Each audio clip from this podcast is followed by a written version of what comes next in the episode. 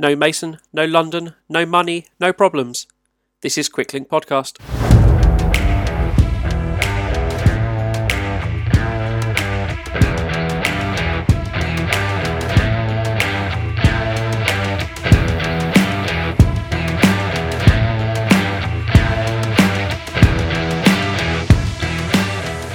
Welcome back to Quicklink Podcast on today, Friday, the 29th of January. These are the day's headlines.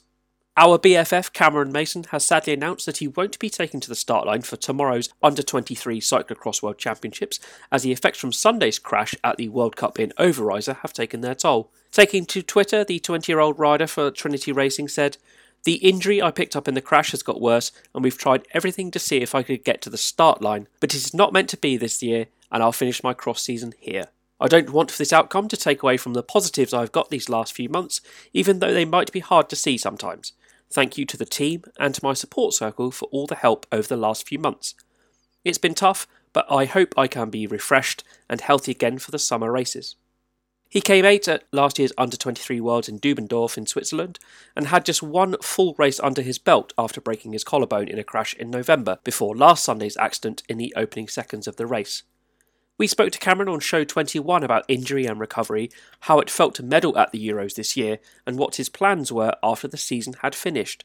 We obviously wish him all the best and will miss him at Ostend tomorrow.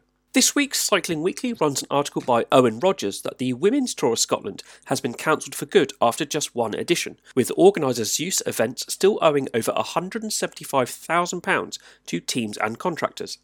Prize money, appearance fees, and expenses remain unpaid from the three day race in August 2019. A representative from Bigla Pro Cycling, who won the GC with Leah Thomas that year, said to Rogers that they were still owed in excess of £20,000 from what became the fourth women's UCI race on the calendar in Britain. The 2020 event obviously fell foul of COVID, but Scotland Cycling have confirmed there are now no plans for the race's resurrection in its current guise.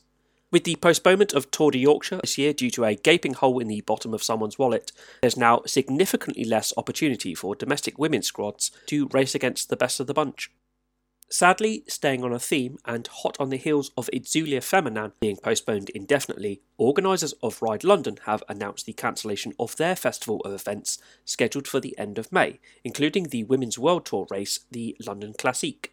The festival has been held since 2013 and has raised over £80 million for charities in that time and was cancelled last August due to the COVID situation, and this year has befallen the same fate.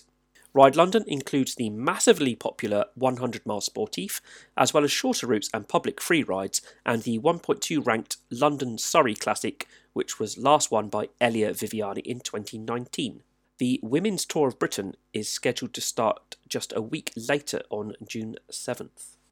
Finally, it appears men's team pursuit testing has begun in Manchester to select the shortlist of seven riders for the British Olympic team for Tokyo on the track, if that actually goes ahead. John Archibald, Ethan Hayter, Dan Bigham, Ed Clancy, Ethan Vernon, and Charlie Tanfield are all in with a shout, as well as blossoming youngsters like Josh Charlton, who we'll be keeping an eye on this season. More news on that as we have it.